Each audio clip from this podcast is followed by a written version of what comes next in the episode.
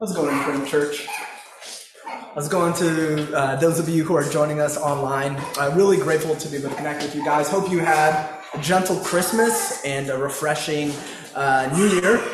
If you have a Bible, would you uh, turn it on or open with me to Romans uh, chapter 12? And uh, as you're finding your way to Romans chapter 12, let me just kind of take a moment to reintroduce myself. As Pastor Kyle mentioned, I had the pleasure of being here a few uh, months ago and was really encouraged by your time, uh, or by my time with you guys.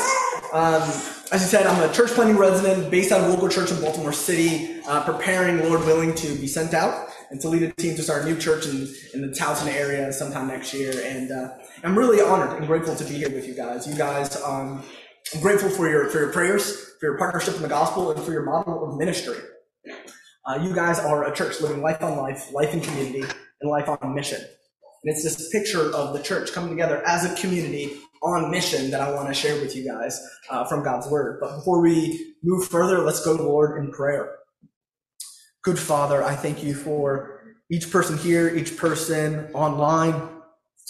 Father, I'm grateful for their unique stories, for their, their unique gifts for their unique passions. God, give them a rest for their souls as they look to you in all things. God, continue to use them, continue to grow them. Father, help them to experience the fullness of joy that can be found in an abiding life with you. And Father, help them to experience the, the value and the importance of being a part of a grace filled community.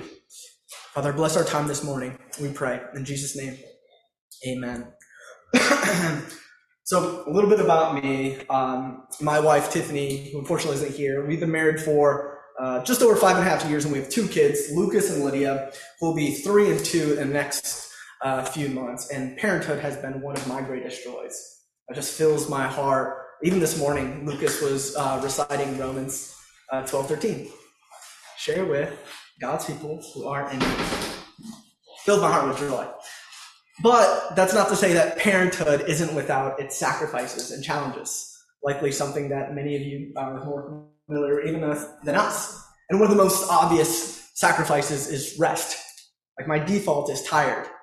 I'm tired right now. Likely many of you are tired. Uh, which is why Tiffany and I, we've been brainstorming over the past couple months of hoping sometime later this year to get a vacation without the kids.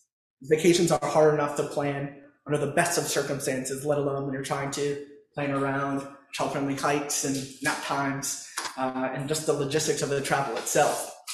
And uh, as we were brainstorming where we might go if this opportunity presents itself, we landed on going out to California to check out uh, Sequoia and Redwood National Park. If you've been there, you know I want to go out there. If you haven't, Google image it later today, you'll see why. It's spectacular. The waterfalls, cliffs, hiking, sunrises, and sunsets, just utterly spectacular. but the thing that I'm most looking forward to is just to be able to stand in front and behold the glory and grandeur of those giant redwood trees. Just utterly amazing. 300 feet tall, wide enough to drive a car through, just spectacular. But as I was thinking about this, I was reminded of something that I learned back in college I think really adds to the mystery and marvel of these trees. And it's this despite their massive height, hundreds of feet tall, their roots are actually quite shallow, only going down six to 12 feet deep, which to me makes utterly no sense whatsoever. Like, in comparison, the One World Trade Center, the tallest building in the United States, it has foundations and supports that go down up to 150 feet. That makes sense because tall things aren't known for being particularly sturdy without a firm foundation. Remember the Leaning Tower of Pisa? Not doing too hot.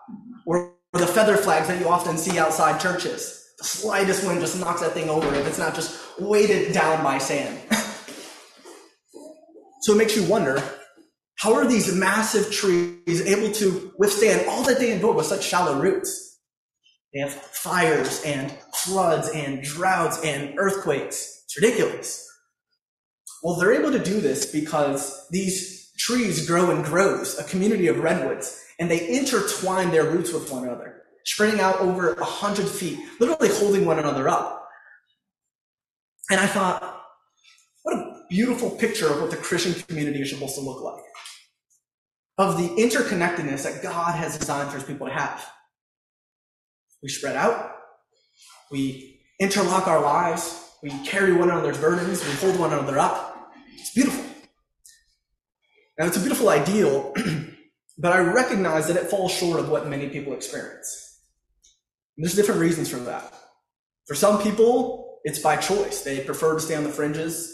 They don't want to invite people into their mess. They don't want to be involved in other people's messes. For other people, they desire this, but they don't know where to find it or don't know where to get started. and other people, they desire this and they have been vulnerable in the past, but unfortunately they've been hurt.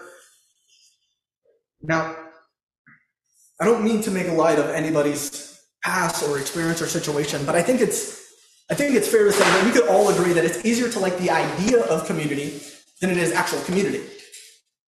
And understandably so, because community is people, and people are messy. We, we are messy. But despite our flaws, we were designed for community. We desperately need community. A couple years ago, the Globe News ran a story that said that the greatest threat to middle aged men wasn't obesity, wasn't cancer, it wasn't smoking, it was loneliness, the lack of true friends. Now, I know not everybody here is a middle aged man, but perhaps that still rings true. It rings true for me. Or I think something that we could all relate to the tech culture that we live in, which, praise God, it has a lot of benefits, like the ability last week for your church to gather the ability to connect with people from all around the country. But it's got a shadow side as well. It's led to this increased inability to empathize and have healthy conversations. And it's led to this weird phenomena of counterfeit community where we could have hundreds and thousands of social media followers. But how many true friends? People that we could call at any time of day when we have news to share or just need a friend to talk to. But I want us to see that God has designed for his people live in close community with one another. And more than just desiring it for us, God enables us to have this as He unites us together in the gospel to make it so. And I think the best summary of this could be found in Romans chapter 12. In this letter, Paul is writing to local churches in Rome, and this is a diverse group of people. People with different uh, religious upbringings, different socioeconomic statuses. And he tells them to be committed to the gospel and to be committed to one another. And he says, this is what it looks like to live as a biblical community. so let's read from Romans chapter 12. If you're there, we're going to be starting in verse 3. Paul says, For by the grace given me, I say to every one of you, do not think of yourselves more highly than you ought, but rather think of yourselves with sober judgment in accordance with the faith God has distributed to each of you. For just as each of you has one body with many members, and these members do not have all the same function, so in Christ, we, though many, form one body, and each member belongs to all the others. We have different gifts according to the grace given to each of us. If your gift is prophesying, then prophesy in accordance with your faith. If it is serving, then serve. If it is teaching, then teach. If it is to encourage, then give encouragement. If it is giving, then give generously. If it is to lead, do it diligently. If it is to show mercy, do it cheerfully. Love must be sincere. Hate what is evil. Cling to what is good. Be devoted to one another in love. Honor one another above yourselves. Never be lacking in zeal, but keep your spiritual fervor, serving the Lord. Be joyful in hope, patient in affliction, faithful in prayer. Share with the Lord's people who are in need. Practice hospitality. Bless those who persecute you. Bless and do not curse. Rejoice with those who rejoice. Mourn with those who mourn. Live in harmony with one another. Do not be proud, but be willing to associate with people of low position. Do not be conceited. This is a packed chapter. Even just reading it feels like a fire hose. And in it, Paul gives roughly 25 different implications of what it looks like to live as a biblical community. But before we kind of jump in, I just want to provide a little bit of context to help us to make sense of it. Now, it's worth remembering that this chapter is a significant hinge point in Paul's letter. And chapter 12 proceeds, is preceded by Romans 1 through 11. I learned that one in seminary. but it's important to know this because when Paul wrote this letter, he didn't put these chapter breaks in this. Later publishers put this to be able to help us see the structure of it. So if we read this chapter as a standalone list of commands, we'll miss out on the full meaning and the heart behind it. And while I would love to do an overview of each book of the Bible, for the sake of time, I'll just say this. Romans 1 through 11 is all about the gospel. That despite our shortcomings and our disobedience, despite our inability to make our way to God, God made a way in Christ. That Jesus invites us to come to Him, the one who lived a life we couldn't live, died in our place, and was rose again victorious over sin and death.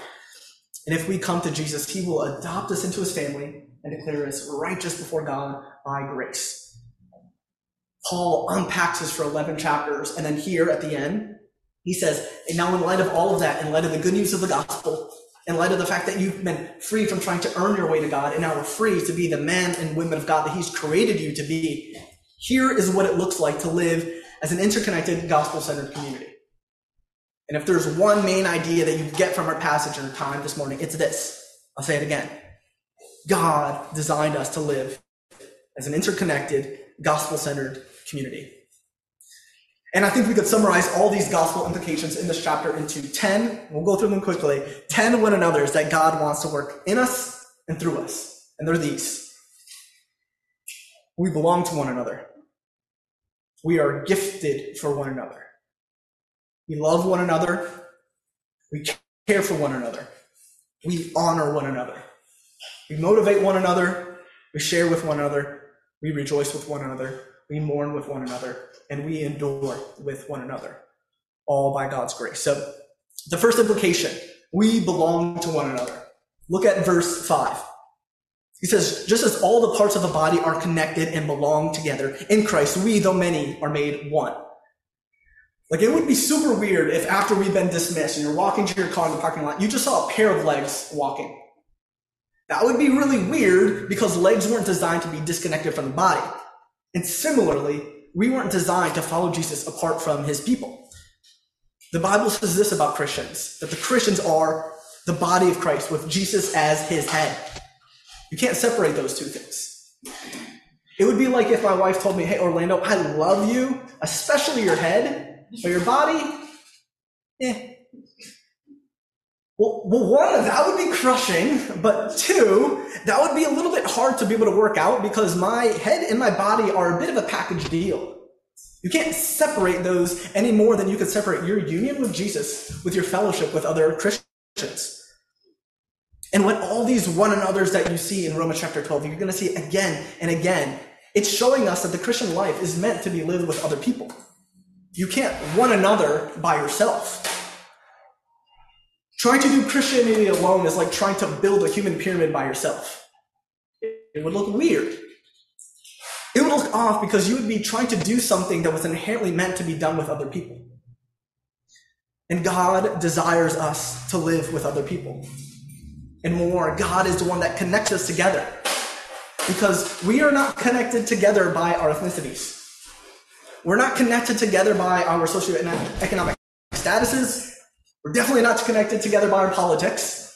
We're not connected together by our preferences. We are connected together by the gospel of Jesus Christ that unites us together as friends and more makes us into a faith family.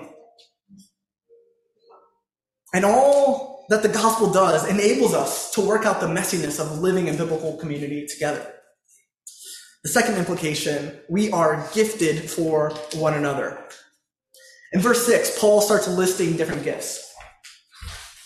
And just a quick note, these lists, this isn't an exhaustive list. The purpose isn't to read through this list and think, hey, which one do I have? Which one's me? Or go home after and take a spiritual gift test. Like, don't do that. Or actually, I'm not sure how you guys land on that. It could be helpful. but I think, in fact, the best way to be able to figure out what your gifting is is in community. Share. Hey, here's how you bless me hear from other people. How do I bless you? And what Paul is saying here is that God has gifted every one of you by the Holy Spirit with gifts for the building up of the community. And I think even more than that, God is saying that each one of you is a gift to your community. And as you think through these gifts, our gifts may be different and they may have different functions, but that's totally okay. In fact, as Paul says, it's exactly the point. Like again, think of the image of the body. A body with four arms and four eyes, no legs, no mouth. It wouldn't function properly. It'd be like a goalie, or sorry, it'd be like a soccer team with, with all forwards but no goalie. It's not going to do too well. But God has created each of you with gifts that are of immense value to your community. All of them coming together to build one another up. And our gifts, they should never lead toward boasting or pride because gifts things are just that. They are gifts from God. So what they should do is we should, and as a result, we should praise God for the diversity of gifts, for the diversity of people, and use whatever God has given us to equip and resource and build others up. Like a car. Car is made up of thousands of parts, but that doesn't make any one part unimportant. Like my engine may be running fine, but if my tires were flat, I'm stuck at home. Like my transition may be running smoothly, but if my brakes don't work, it does me no good. And in a similar way, the Christian community is most healthy when we come together and we serve and we grow as one. And as you reflect on this and you hear about what your giftings, regardless of what they are, or in light of what they are, we all have an important role to play in the community of God's people and in the mission of God. Third implication, we love one another. Look at verse 9. It says, Love must be sincere. In the original language, it literally means let your love be without hypocrisy. The word hypocrite that we get in the Greek, a hypocrite, was a stage actor who wore a mask. Paul is saying, let your, your love shouldn't be fake. Your love instead should be real. It should be genuine. And this may sound totally normal in, in our context, but in the first century, this would have sounded really weird. The word that Paul uses for love here is agape, which was an uncommon term used in its time. It describes God love, this deep, authentic, selfless commitment to people. And to love like that would have been ridiculed as a sign of weakness in the Greek and Roman culture. But in following the model of Jesus, that's how Christians were to love one another with all sincerity, with all humility. In the Roman church, this was filled with all different types of people. It had masters and it had servants. It had some homeless people, some migrant workers, some wealthy elites. Despite all their differences, they had a genuine love for one another. And as we know, it turned the world upside down. In a famous quote by Francis Schaeffer,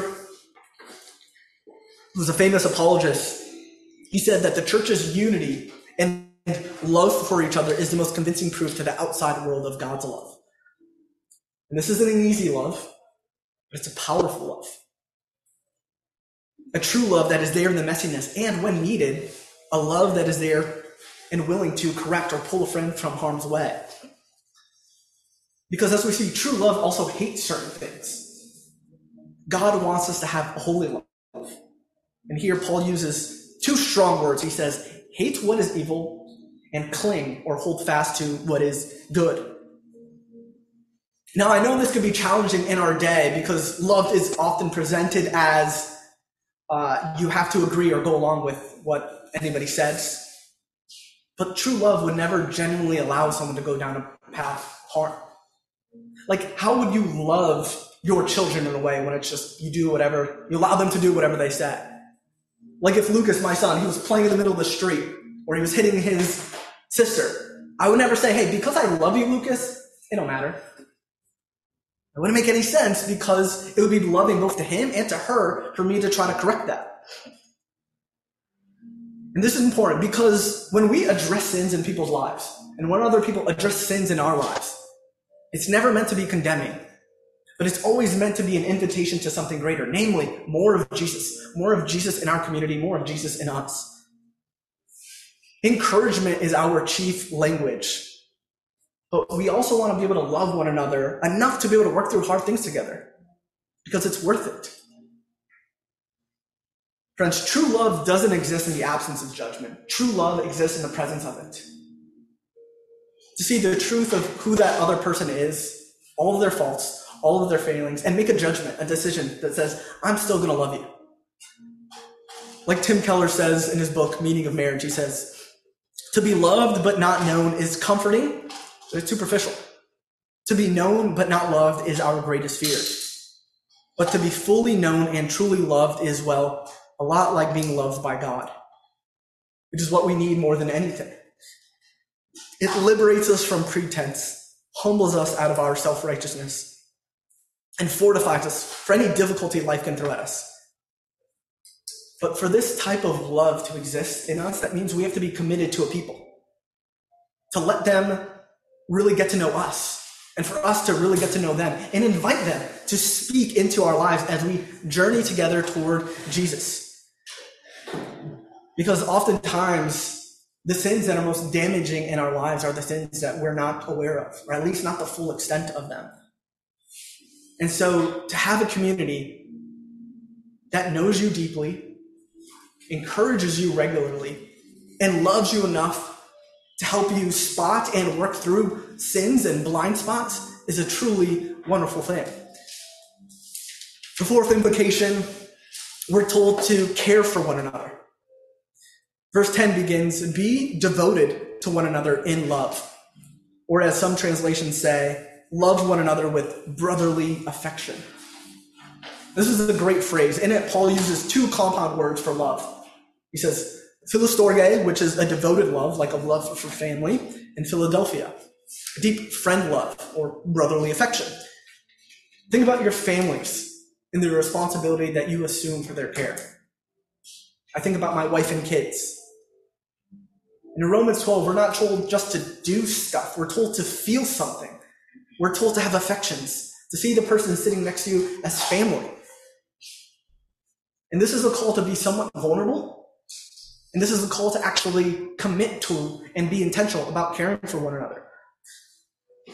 Because we want to avoid the very easy tendency that we have to focus on ourselves. For instead, we need to recognize that God has actually designed our needs to be met by others and for us to be able to meet the needs of others. And this compelling community had a profound impression on those who came in contact with the early church. As I was studying for this, I, I was astounded reading the words of this philosopher, Aristides, as he described Christians in his report to the Roman Empire, uh, the Roman emperor, just a generation after Paul's letter. And he said this, describing the Christians. He said, Now the Christians go all their way with humility and cheerfulness Falsehood is not found among them. They love one another. The widow's needs are not ignored. They rescue the orphan from the person who does them violence.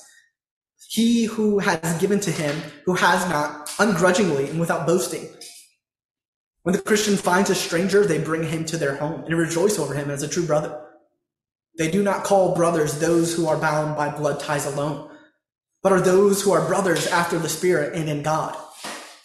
When one of their poor passes away from the world, each provides for his burial according to his ability. And if they hear of any of their number who are in prison or oppressed for the name of the Messiah, they all provide for their needs. And if it is possible to redeem them, they set them free. If they find poverty in their midst and they do not have food to spare, they will fast for two or three days in order that they might supply the needs of their necessities.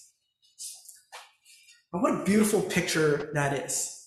When someone is in need, others come around them with all humility and with all grace to care for each other. And this is still true today. This is the authentic community that God has designed for his people to have, including you. The fifth implication we honor one another. We'll go through these last uh, six really quickly.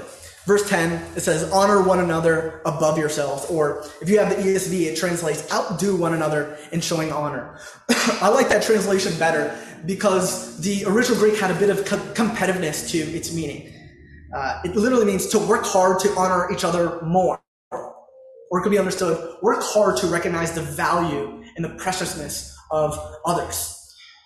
This is important because we know the value of something by which someone is willing to pay for something.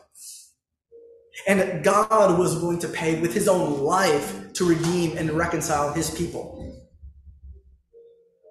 So each person here, each person online, is dearly loved and precious to God. So we want to work hard then to honor one another, always building one another, never tearing one another down. So let me encourage you this week to find ways to honor and esteem and value someone. Surprise someone with an act of honor. The sixth implication, we motivate one another. Verse 11, never be lacking in zeal, but keep your spiritual fervor, serving the Lord. Be joyful in hope, patient in affliction, faithful in prayer. As you hear those, just notice the intensity in Paul's words here.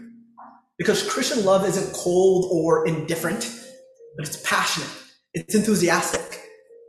And all of these one another's, uh, all of these are one another's that we see in Scripture. We're told to pray for one another. We're told to encourage one another.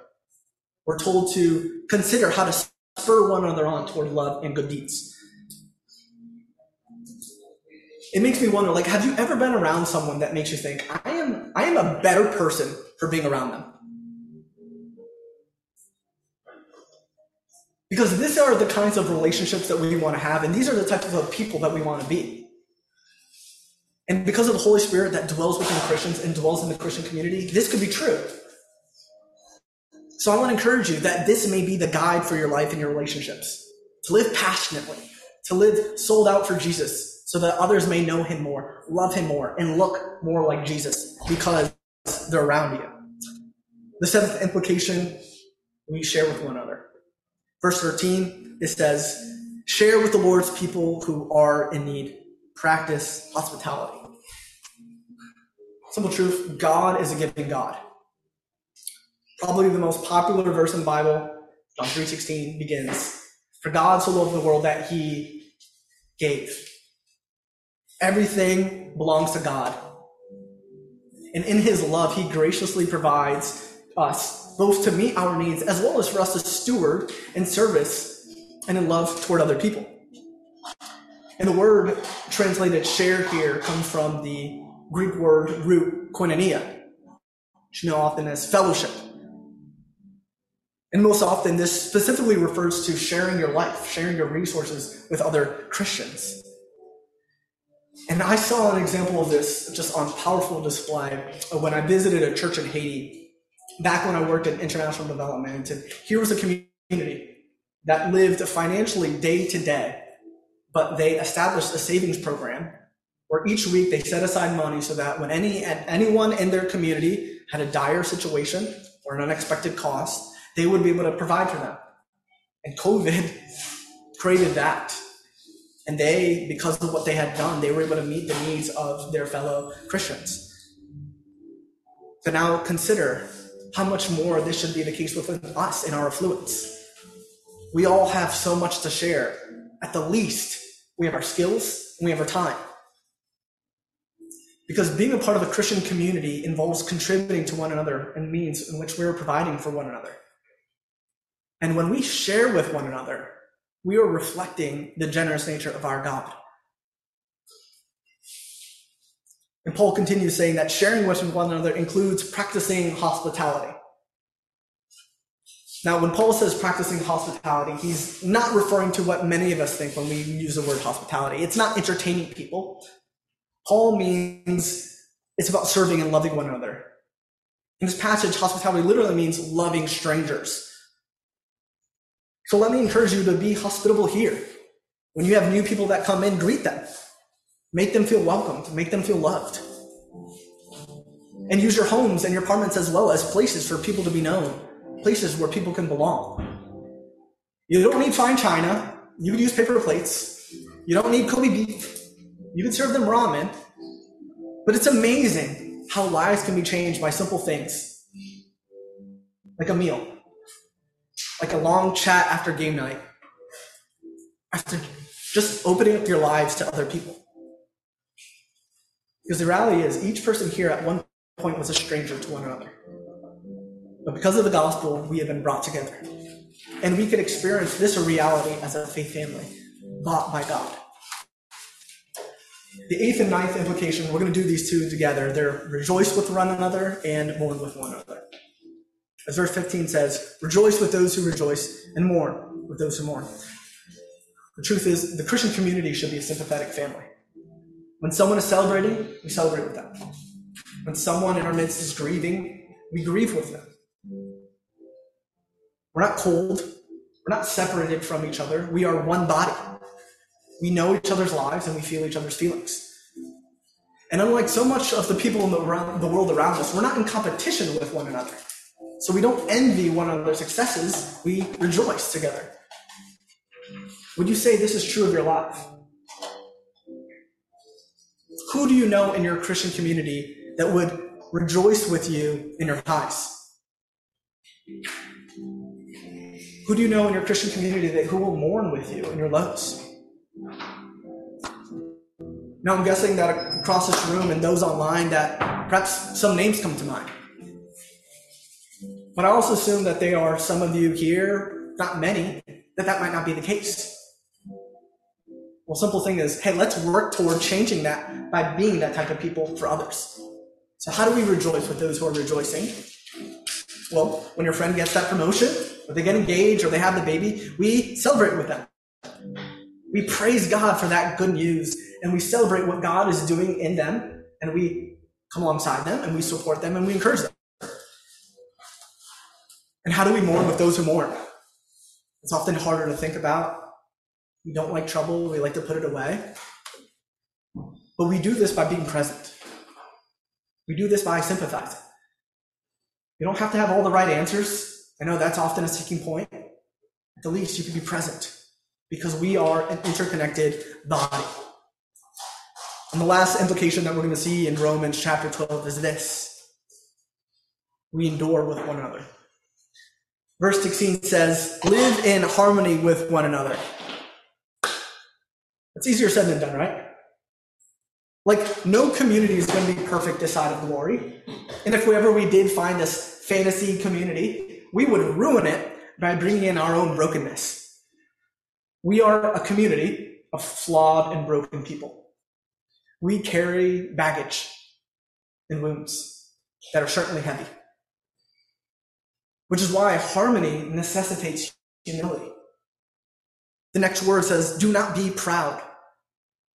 Instead, we want to reflect our Savior, who the one who unites us in community, who Philippians 2 said Jesus did nothing out of selfish ambition or vain conceit. Rather, in humility, we should value others above ourselves, not looking to our own interests, but also to the interests of others.